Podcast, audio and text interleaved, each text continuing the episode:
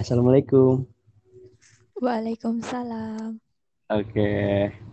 Eh, jadi teman-teman di episode ketiga kali ini dengan Kartini masa kini kita udah terhubung kembali dengan narasumber kita eh, yaitu Anandia Agustin Kartika Prabasari. Bener gak Nin namanya Nin? Nggak usah pakai nama yang sepanjang itu aja lah, pakai nickname aja biar gampang. Eh, nickname-nya emang siapa Nin? Anin ya? Enggak, nicknameku pakai Anandia Anin. Anandia Anin. Oh iya, oke oke. Tapi BTW itu bener kan nama nama kamu nama panjang kamu bener kan? Enggak salah. Emang gimana yang bener? Gimana? Kasih tahu Kayak- teman-teman dong kenalan. Itu panjang banget ya. Jadi Agustin Anandia Kartika Prabasari. Teman-teman bisa panggil aku Anin. Oh, kebalik. Maaf, maaf, kebalik. Ya, ya, ya, ya. Ya aja. Oke, iya. Eh, buat teman-teman yang belum tahu, eh, Anin ini teman saya, sekaligus guru saya juga. Ya, dia itu, ya, dia itu kayak wanita penuh inspirasi yang ingin saya banyak tanya lah tentang pemikirannya dia. Eh, karena pemikirannya dia eh, kebanyakan sama dengan saya gitu. Oh gitu. Boleh, oke. boleh. Yaudah Nin, kamu boleh perkenalin diri kamu sendiri siapa Nin ke teman-teman sekolah di mana sekarang atau gimana? Oke, oke. Halo teman-teman. Eh, mungkin yang sekolah di SMA 2 tahu ya aku siapa. Sering banget bolak-balik kelas IPA 6 juga. Jadi aku panggil aja Anandia Anin ya. Aku teman-teman virtual ya kali ya. Karena kita juga belum pernah ketemu, tapi ya alhamdulillah ternyata sepemikiran juga. Jadi buat ngebahas sesuatu kita bisa nyambung juga. Eh iya, BTW buat tambahan, Anin ini juga seorang mantan penyiar radio, iya nggak Nin? Yang sekarang udah berhenti ya. Iya, saya sudah off. Maafkanlah. Tapi nggak apa-apa kalau teman-teman kangen dengerin saya siaran langsung aja. Nanti buka podcast ini. Nanti bakal saya Emang pinter dong. banget ini anak manajemen ini buat pemasarannya. Oke. Oke, iya buat sekedar info teman-teman, saya kenal Anin ini sendiri. eh kita udah lama banget gak ngobrol ya Nin, udah lama banget gak ketemu karena ya emang gak pernah ketemu, ya nggak Nin? Oh, iya. Oke, Sampai sampai apa?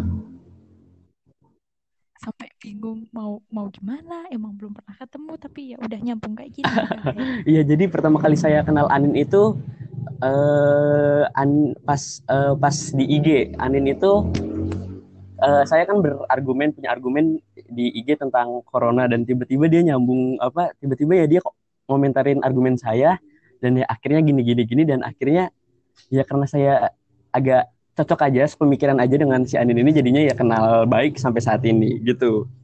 Ya ya Hmm, dia cukup berani sih apa ngituin apa berani ngomentarin gitu-gitu kan jadinya dia emang mau berdebat aja gitu kan bener gak Din?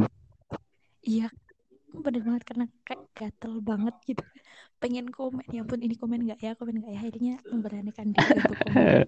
Oke Anin ini sekarang eh, sekolah di mana ya Din?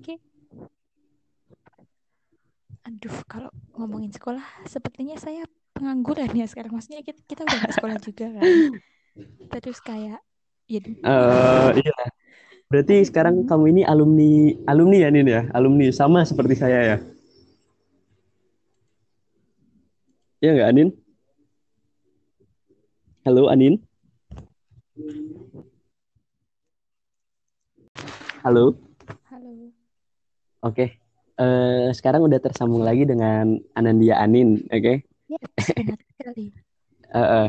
Eh, berarti Anin ini tadi eh, seorang alumni ya, alumni dari sekolah ya? Iya sih alumni, tapi belum resmi alumni juga karena aku juga belum ngambil semacam ijazah apa-apanya itu juga belum. Jadi kalau dibilang pelajar juga udah nggak sekolah, tapi kalau dibilang alumni juga masih ngambang gitu kan. Oh, kalau nggak salah Anin ini satu sekolahan ya dengan saya ya? Anda seperti tidak kenal saja dengan saya ya.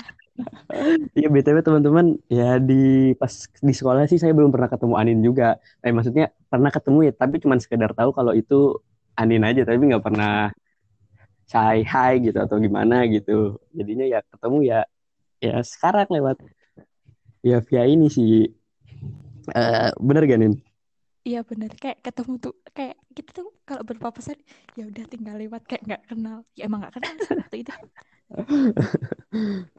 Oke, eh Anin sendiri ini kan katanya alumni nih. Emang Anin mau ngelanjut di mana nih? Apa mau kuliah atau mau langsung menikah gitu? kuliah dong. Kuliah dulu lah. Oh, dulu. Ya masa kan judulnya Kartini masa kini tapi langsung nikah bisa SMA gitu kan. relate Iya, ngomong-ngomong Anin ini emang mau ngelanjut di mana nih? aku pengen banget ya. Ini bucin banget sama UGM nih. Pengen banget masuk UGM Oh, berarti kamu pengen ngambil di Jogja? iya aku pengen ngambil Jogja. Betul Oh, banget. berarti harus apa? Yang tadi itu Universitas Gajah Mada berarti. Kamu pengen ngambil iya. Universitas Gajah Mada. Bener bener banget Universitas Gajah Mada ya. Pasti saingannya banyak banget.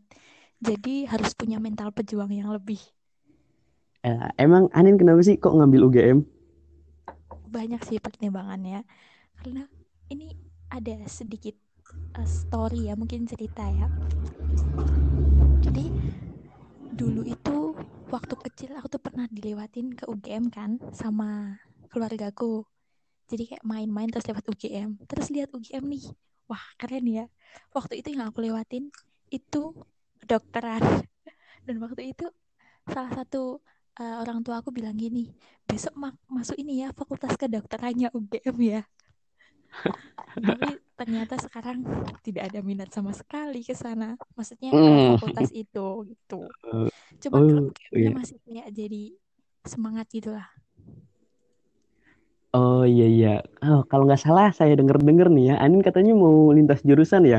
Tadinya kamu eh, satu itu kan sama saya satu rumpun di Saintek kan, katanya mau linjur juga nih, mau ke malah ke Sosum kan yang tadinya katanya mau ke kedokteran.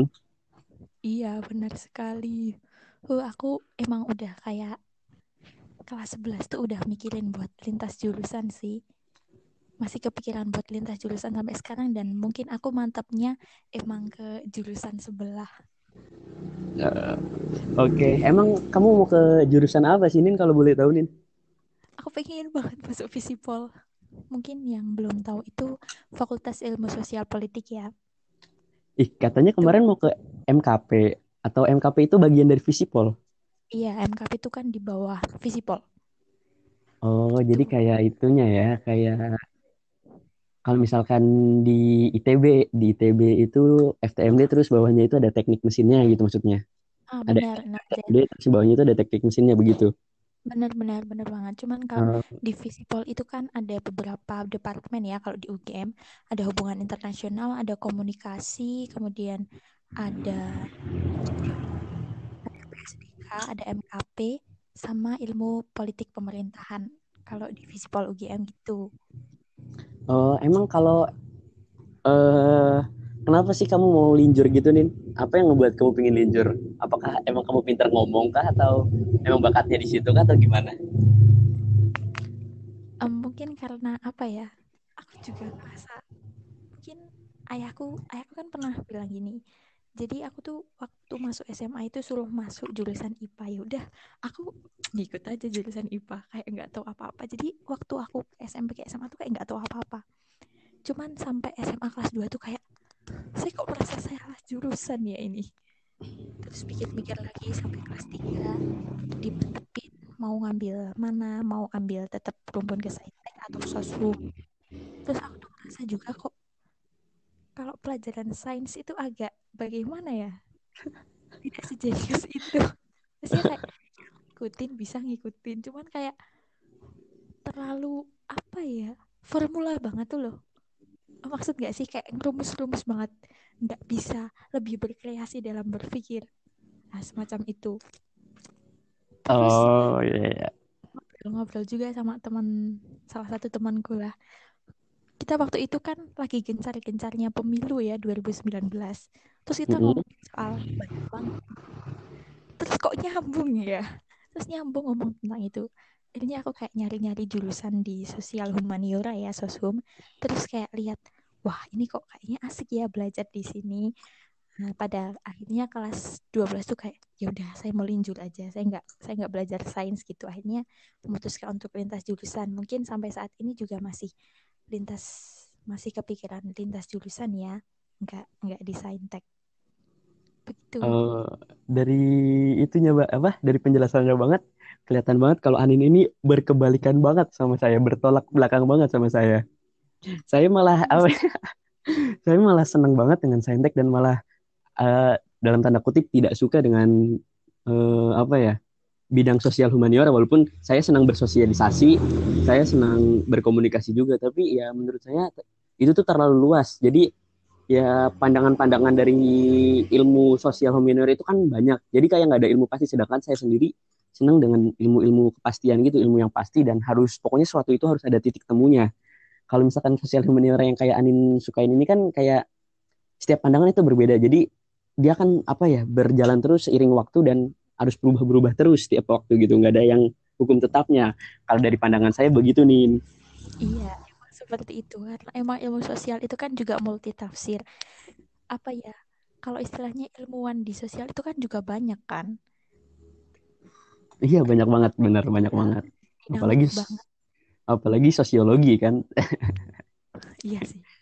Itu aduh uh, oke okay nih dari menghadapi lintas jurusan ini kamu kan pasti kita kan kalau mau masuk satu itu kan satu fakultas satu masuk universitas kita kan harus menghadapi UTBK dulu nih. Gimana sih iya. persiapan kamu buat ke depan itu buat apalagi lintas jurusan kan?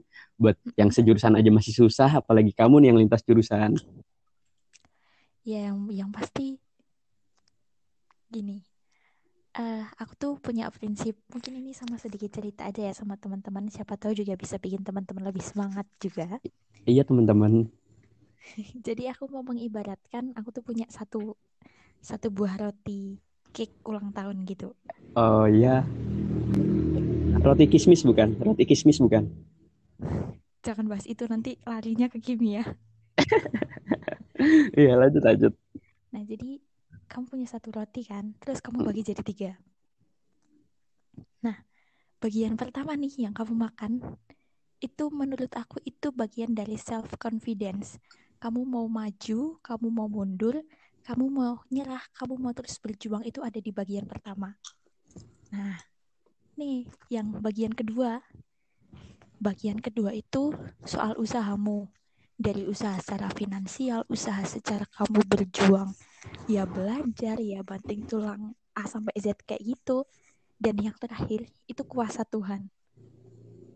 Dan itu memegang peran paling penting sekali. Coba bayangin dua-duanya. Self confidence kamu sama usaha udah tinggi tapi Tuhan nggak meridoi. Pasti kan nggak dapet kan? Nggak nah, kemakan dong rotinya. Rotinya nggak kemakan dong. Ya kan kemakan cuma beberapa bagian jadinya nggak habis kan nggak bagus juga kan ya kan lapar. Ya terus ngapain bahas itu? Oke lanjut nih lanjut lanjut. Jadi yang pertama jadi motivasi aku tuh itu sih semacam kalau kita sudah berjuang karena kalau Tuhan emang belum menghendaki ya udah pasti ada jalan lain. Itu yang bikin aku kayak ayo dong semangat. Terus juga semangat dari teman-teman dari keluarga juga bikin ayo udah kalau kamu pilih jalan itu ya mau gimana gimana perjuangin dong pasti ada jalan kok santai aja kayak gitu. Tuh kan teman-teman lihatlah kenapa saya ngundang Anin ke episode kali ini karena saya suka aja dengan pola pikirnya. Dan itu saya setuju banget emang bener banget tentang analogi analogi usaha menurut Anin ya kayak gitu tentang roti itu tiga roti yang dipotong jadi tiga bagi jadi tiga bagian ya, ya. kita sebut ya. apa ya analogi analogi analogi kue ulang tahun aja ya Oke, okay. kalau kue ulang tahun banyak dong motongnya. Masa tiga doang? Roti itu dong, roti sobek. Ya udah, terserah. Pokoknya itu. Oke. Okay. Oke. Okay. Uh, jadi persiapannya Anin ini buat menghadapi nah, UTBK ini kan tadi udah dijelasin. Pokoknya kita terus uh, self confidence, usaha dan doa. Nah, persiapannya Anin sendiri untuk menghadapi UTBK nanti tanggal 5 Juli nanti udah berapa persenin? Kalau boleh tahu. Aduh kalau aku ngomongin persen percentage itu aku nggak bisa matok angka tinggi tinggi soalnya masih banyak banget yang masih harus aku hadapi di depan mulai dari soal-soal dan lain-lain kalau aku ukur range dengan presentasi itu aku cuma baru bisa bisa Eh, bilang kenapa 50%. kamu bisa berasumsi kayak gitu? Ya berarti eh, apakah karena masih ada kendala-kendala yang belum kamu bisa selesaikan atau gimana nih? Iya, aku tuh punya masalah sama satu bagian yang Apa? belum selesai-selesai. Nggak tahu kayak musuh banget. Oh, PK dong. aduh, Siapa lagi? aduh itu seneng banget padahal aku PK itu seneng banget itu. terbesar. Seru malahan. Kita saling berikan ya. Aku masih punya masalah di PK, Oh, jadi ya aku belum bisa matok iya, iya. Terus? tinggi-tinggi sih. Tapi ya, Iya dong. gimana Bisa ya? dong, Pokoknya Anin harus bisa bisa. dong. Yakin bisa, wis. Ya, pokoknya gimana pun usaha kamu, pokoknya 40 hari ke depan itu bentar banget loh, Nin. Mulai minggu depan aja kita udah mulai daftar-daftar dan ya harus dipersiapin banget lah. Kamu pasti bisa nambelnya itu. Sama katanya kan kamu mau ikut mau ikut UTL UGM kan. Nah, Iya, kamu udah harus mulai nyicil-nyicil tuh buat UTL tuh 40 hari lagi tuh soalnya ya kan. Iya, benar banget. Setuju banget. Eh, Insya Allah sih oke, cukup. eh, buat masalah UTBK udah sampai situ aja soalnya kan udah dibahas di episode lain. Sekarang aku pingin kepo aja, kepo aja nih sama jurusan yang Iya, nanti kamu akan pilih tentang MKP dan gimana sih visi kamu ke depan kok sampai bisa mau masuk MKP, prospek kamu ke depan gimana? oke.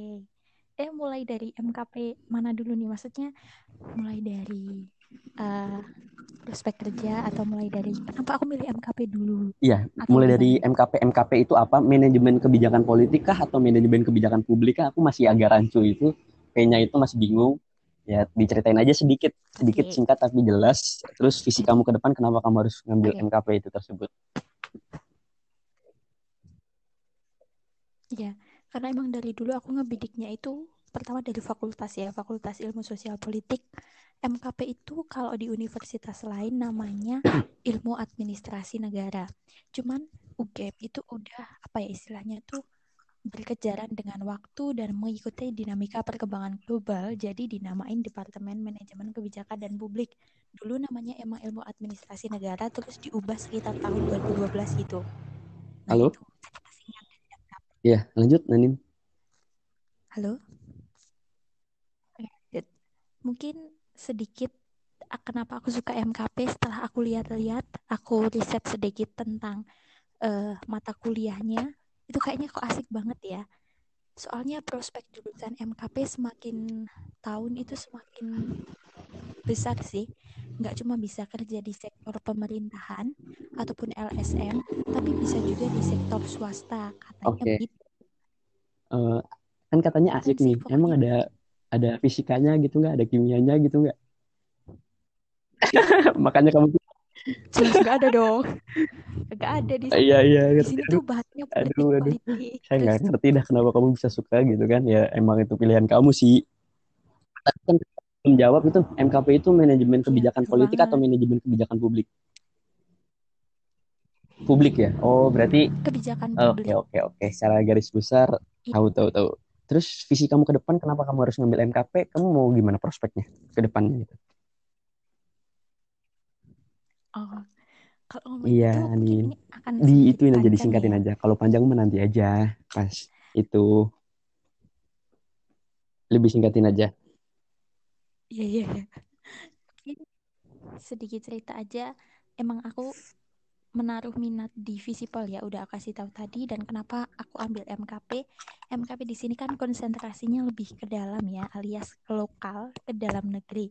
Terus belajarnya itu banyak banget di sini mulai dari organisasi publik, reformasi administrasi, ada e-governance, di mana kita tuh lama-lama harus menyesuaikan dengan apa ya dinamika yang ada di luar kan apalagi kalian tahu sendiri pasti pendengar-pendengar keadaan Indonesia itu seperti apa ini sih pemerintahan karena hampir semua bidang itu pasti banget jatuhnya nanti ke kebijakan nah kenapa aku milih MKP menurutku ya bukan menurutku juga sih aku dengar-dengar juga dari beberapa seminar eh, MKP itu jadi salah satu jurusan yang besok itu bakalan dicari oleh banyak instansi juga.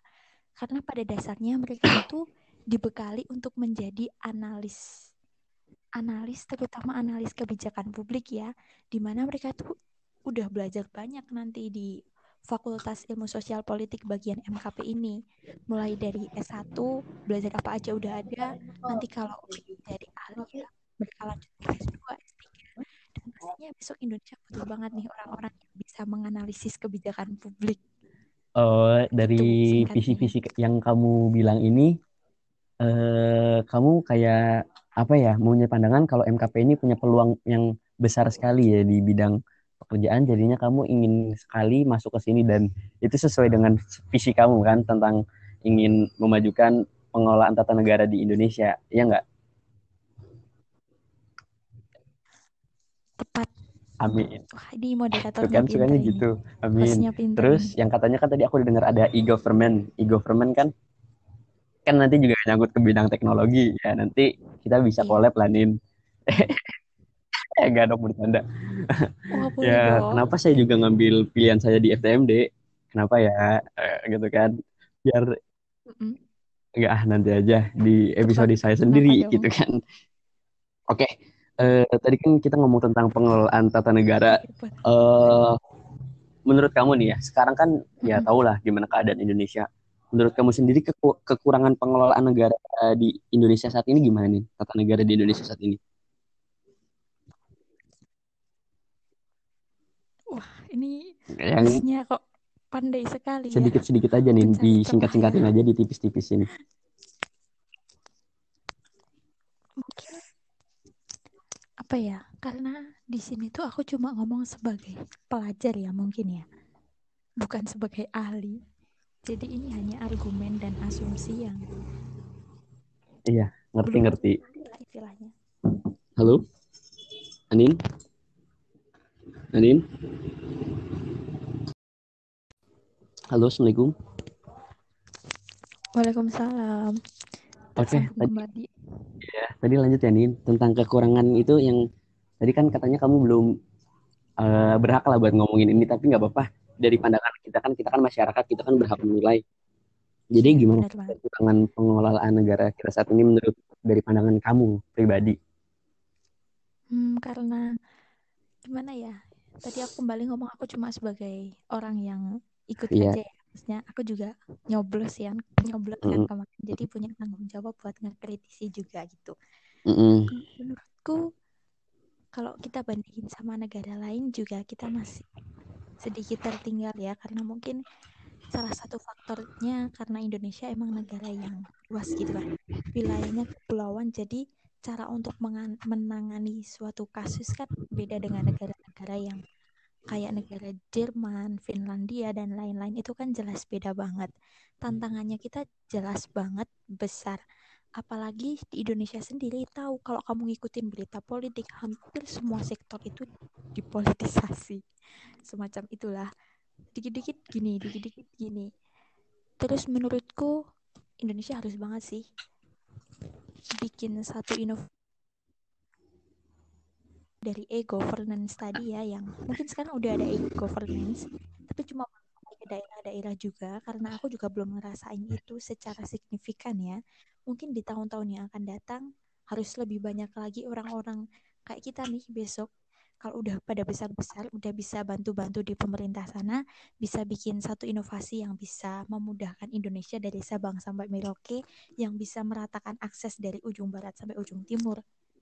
Mungkin singkatnya uh, gitu. Dari visi kamu itu apa ya ini ya you are so futuristic lah gitu kan. Aduh saya nggak bisa nanggupin apa-apa beneran. Saya cuma bisa saya cuma bisa dukung aja nih dukung beneran. Dan saya cuma bisa membenarkan apa yang pernyataan kamu.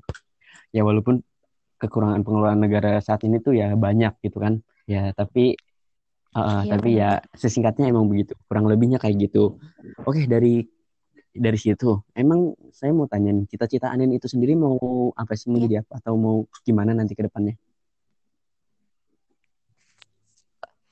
aku kalau ditanyain cita-cita tuh sejujurnya aku bingung maksudnya gitu loh aku tuh banyak banget naruh minat ke bidang yeah. nggak cuma di bidang sosial Iya. politik sejujurnya.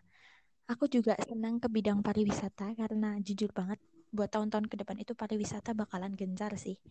Yang kedua, aku juga suka di bisnis. Cuman karena aku sudah memilih bidang ilmu sosial dan politik, aku tuh pengen banget bisa jadi orang ahli ataupun profesionalis analis kebijakan publik ya yang pastinya nanti sekolahnya sebisa mungkin bisa sampai S2, S3. Kita nggak tahu apa yang akan datang, tapi untuk merencanakan masa depan itu istilahnya perlu Mm, banget kan. Aku pengen kerja, mungkin pengen nyoba kerja di sektor pemerintahan dulu ya. Kalau bisa sih di pusat yang lebih Yang lebih paling tinggi tahu. aja, Anin. Cita-cita yang paling tingginya Anin. Aku pengen jadi Oh, diplomat. diplomat. Oh, iya, iya, iya, iya. iya. Oke, ngerti-ngerti. Eh, berarti Anin ini secara nggak langsung pengen masuk ke politik ya? Ya nggak? Eh, Iya sih, eh, secara Oke, general tapi kan gitu. tadi kan Anin bilang tadi di kekurangan pengelolaan negara kan katanya apa-apa di Indonesia sekarang dipolitisasi kan. Ya juga ada anggapan gini nih, katanya kalau kita masuk politik itu kita nggak bakalan, ah udah dah, udah jadi nggak bakalan orang benar gitu di politik. Terus tanggapannya Anin itu sendiri gimana? Apakah Anin siap menerima risiko itu semua? Oh iya, Gimana? gitu. Jadi emang bener sih anggapan itu. Tapi mungkin karena banyak ya orang yang di politik seperti itu, jadi kelihatannya kayak, wah ini pasti dicapnya jelek nih. Ini dicapnya tikus nih. Tapi mungkin kita juga nggak tahu kan orang-orang di luar Iya. sebenarnya orang-orang kayak gimana. Jadi aku pengen aja benar-benar, oh sebenarnya di dalamnya tuh kayak gimana sih. Kalau bisa sih juga membuktikan kepada publik bahwasanya nggak semua tuh kayak gitu loh. Coba di situ nggak ada pemerintah, di situ nggak ada kebijakan, rakyat juga bisa apa?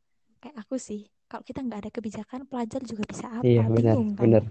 Ya secara nggak langsung seenggaknya harus ada apa ya orang yang terjun lah yang siap menerima risiko itu semua, ya nggak? Ya Iya tapi benar ya benar. Sebisa Sebisa mungkin mungkin, kenapa? sebisa mungkin tetap tetap punya apa ya? Idealisme yang tetap bertahan gitu loh. Ya Maksudnya gitulah, komitmen ya, komitmen semoga aja sama itunya sih. Iya, kamu Iya udah, sudah udah, udah. Eh, apakah Anin itu siap sen- apa ya menanggung omongan saat ini nih? Hmm, betul banget. Iya, enggak. Anin siap menanggung omongannya saat ini nggak? Misalkan nanti ini tiba-tiba kamu beda aja pas sudah masuk politik itu. Kamu siap nanggung ini semua? Ya harus siap karena gimana gimana lagi udah udah jadi satu Iya, pilihan juga kan. Kita bakalan tahu medanya kalau kita udah terjun langsung kan ke lapangan. Jadi se- sebisa mungkin ya sam- sambil kita belajar kayak gini kan kita juga istilahnya bikin fondasi yang kuat kan. Kalau emang itu dirty banget ya kita harus keluar dari Eh, lubang itu. that's the point nih. Aduh, Iya dong. kalau ngomong politik sama kamu mah emang seru deh, bener. Tapi ya saya mau lanjut lagi. Eh, gimana sih apa yang kamu mau perbuat buat Indonesia ke depan?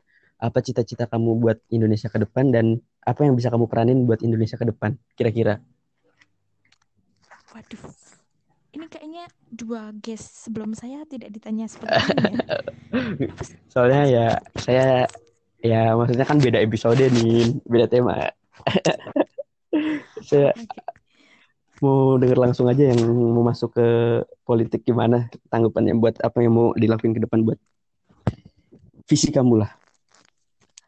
Kalau buat dilakuin ke depan, karena tadi aku udah bilang aku pengen jadi profesionalis, analis, dan tujuan aku juga pengen jadi diplomat yang pasti yang pertama aku harus belajar banyak dulu sih soal fenomena itu. Semuanya lah dalam lingkup nasional internasional. Kalau udah pada saatnya, pengen sih punya satu bakti buat negara sendiri. Ingat nggak dulu waktu kita kecil, doa orang tua kita yang dipajang biasanya di ruang tamu itu? Enggak, enggak tahu. Aku nggak ada. Aku Kamu itu doang surat apa surat ayat kursi doang yang adanya. Iya, Halo? halo, Anin. Halo, sudah kembali Oke, lagi. iya, iya tadi lanjut lagi tentang doa di ruang tamu apa nih? Doa di ruang tamu itu nih. Doa di ruang tamu waktu aku lahiran tuh semoga anak saya menjadi anak yang berguna bagi agama, nusa dan bangsa. Amin banget ya Allah. Amin, amin, amin. Iya bener banget. Aduh, ya amin. Nah, jadi keinget uh, aja sih. Mungkin uh, ibu dan bapak itu punya doa kayak gitu karena punya maksud yang lebih ya. Iya. suatu saat ingin balik ke Indonesia, pengen bersama dengan teman-teman semua. Mungkin di sini nanti pendengar-pendengar podcastnya Rafli bisa jadi orang-orang yang ayo dong kita sama-sama bangun Indonesia. Amin ya Allah, amin, amin. Amin, amin, amin. Ya Allah, amin. Kamu bikin nangis nih. Apa sih? Dari segi apa pun sih. Dari Bener banget. Yeah. Kan yang mau jadi politikus ya silakan jadi politikus pilih jalan kalian sendiri-sendiri kalau aku sendiri aku pengen jadi analis suatu saat nanti bisa bantu eh, teman-teman nanti di pemerintahan buat bisa bikin kebijakan publik yang nantinya bisa bermanfaat dan menyangkut hajat hidup orang banyak. Itu nggak gampang. Ya kayak gitulah. Uh, oke. Okay. iya benar banget. Bener banget. Kita tuh harus seenggaknya bisa menjadi mata air ya. Mata air yang bermanfaat bagi orang-orang sekitar kita mau di mana pun kita. Ya kita harus ngubah diri kita jadi seenggaknya ngasih manfaat ya buat hidup ini ya nggak? Ya, benar banget kamu uh, oke. Oke Anin uh, gitu kan uh, buat visi kamu ke depan saya udah bisa melihat visi kamu ke depan ya. Terus saya juga sebenarnya sebenarnya punya visi juga buat Indonesia yang mudah-mudahan ya emang cita-cita tertinggi saya mau jadi menteri nih nanti mungkin Anin bisa itu jadi analis saya gitu nih halo Anin? Iya. Tadi kedengeran kan? Anin? Agak putus. Iya, tadi saya bilang ya nanti saya palingan cita-cita tertinggi saya saya menjadi menteri, menteri riset dan teknologi. Uh, ya saya ingin memajukan bidang teknologi dan bisnis di Indonesia buat ke depan buat ya ke depan aja gitu. Ingin menjadi yang bangun yang lebih baik. Jadi ya nanti kamu mungkin bisa bantu bantu di bidang politik politik ya atau bidang jadi analisnya gitu nin. Amin Nino. Iya benar banget. Santai analis kebijakan publik itu dibutuhkan iya iya nin. jadi. Bisa collab lah. Oke okay, iya kita lanjut langsung aja ke materi terakhir nih. Uh, Kenapa? Rasanya ya. Uh, uh, iya soalnya kan ya. inget-inget waktu juga nih biar nggak kelamaan juga. Nanti kalau kan biar kalau mau ngobrol apa lagi nanti kita bisa buat episode lagi gitu. Kalau teman kalau teman-teman su kalau teman-teman suka ya gitu kan. Uh, materi terakhir ini kan kan kamu kan punya prospek. Okay, pros deh boleh lah prospek masa depan yang cemerlang menurut saya. Punya visi dan misi. Uh, terus uh, itu kan tentang karir kamu. Gimana kalau misalkan tentang kayak apa ya tentang percintaan lah tentang jodoh gitu. Gimana buat kamu ke depan? Emang mau nikah di usia berapa nih kalau kamu sendiri nih mau apa dulu gitu? Mau sekolah dulu kah tinggi tinggi atau mau nanti gimana? Coba rencana kamu ke depan kurang lebih pandangan dari sekarang Oh, kalau aku sendiri, aku punya satu satu cita-cita juga yang belum aku ungkapkan nih. Aku pengen banget setelah nanti aku emang cukup pendidikan dan aku bisa apa ya qualified, aku tuh pengen gabung sama antaranya Bank Indonesia, Garuda Indonesia ataupun Pertamina. Nggak tahu, aku kayak ngincar banget tiga perusahaan. Garuda Indonesia aja, Garuda Indonesia. Kita tahu kan aku pengen banget ke Bank Indonesia. Iya terus? Mungkin di situ magang atau nyoba buat apalah. Yang penting aku punya punya satu pengalaman dulu di sana. Terus kemarin aku juga sempat ikut salah satu webinar gitu kan. Uh -uh. dikit cerita aja juga mungkin teman-teman uh -huh. biar tahu uh, kalau kita pengen jadi akademisi itu enak langsung S1 S2-nya itu langsung langsung gitu. Kita nggak usah jeda setahun dua tahun itu langsung nanti apply beasiswa keluar bisa dapat. Kalau kita pengen jadi semacam profesionalis, kita kerja dulu 1-2 tahun, baru nanti ambil S2-nya. Itu benar-benar logis sih menurutku, karena kalau jadi profesionalis kan tahu lapangan kan lapangannya Bener gimana bener sih banget. sebenarnya mungkin opsi-opsi B mungkin jadi salah satu pilihannya aku ya kalau soal apa itu tadi soal menikah itu bagaimana ya mungkin ya semua kayaknya semua pengen juga kan mungkin di usia yang Gimana? ini nyebutin angka nyebutin angka Rentang atau aja gini? sih, yang terserah kamu mau nyebutin atau enggak. Maksudnya gimana sih buat kan tadi karir, sekarang ke itu gimana? Hmm, mungkin range-nya itu setelah saya selesai S1 jelas kalau bisa saya udah dapat kerjaan nanti di sekitar antaranya 25, 26 Ah, gitu ya. jadi Gitu biar masih iya bisa benar, Ya, masih gitu bisa kan. menikmati sendirilah hasil kerja payahnya ya nggak? Ya nggak, Nin? Halo? Iya, betul sekali. Itu Ah, bener banget tadi kan denger saya sempat tertarik dengan yang tadi katanya ada dua perbedaan antara profesionalis dan akademis kan.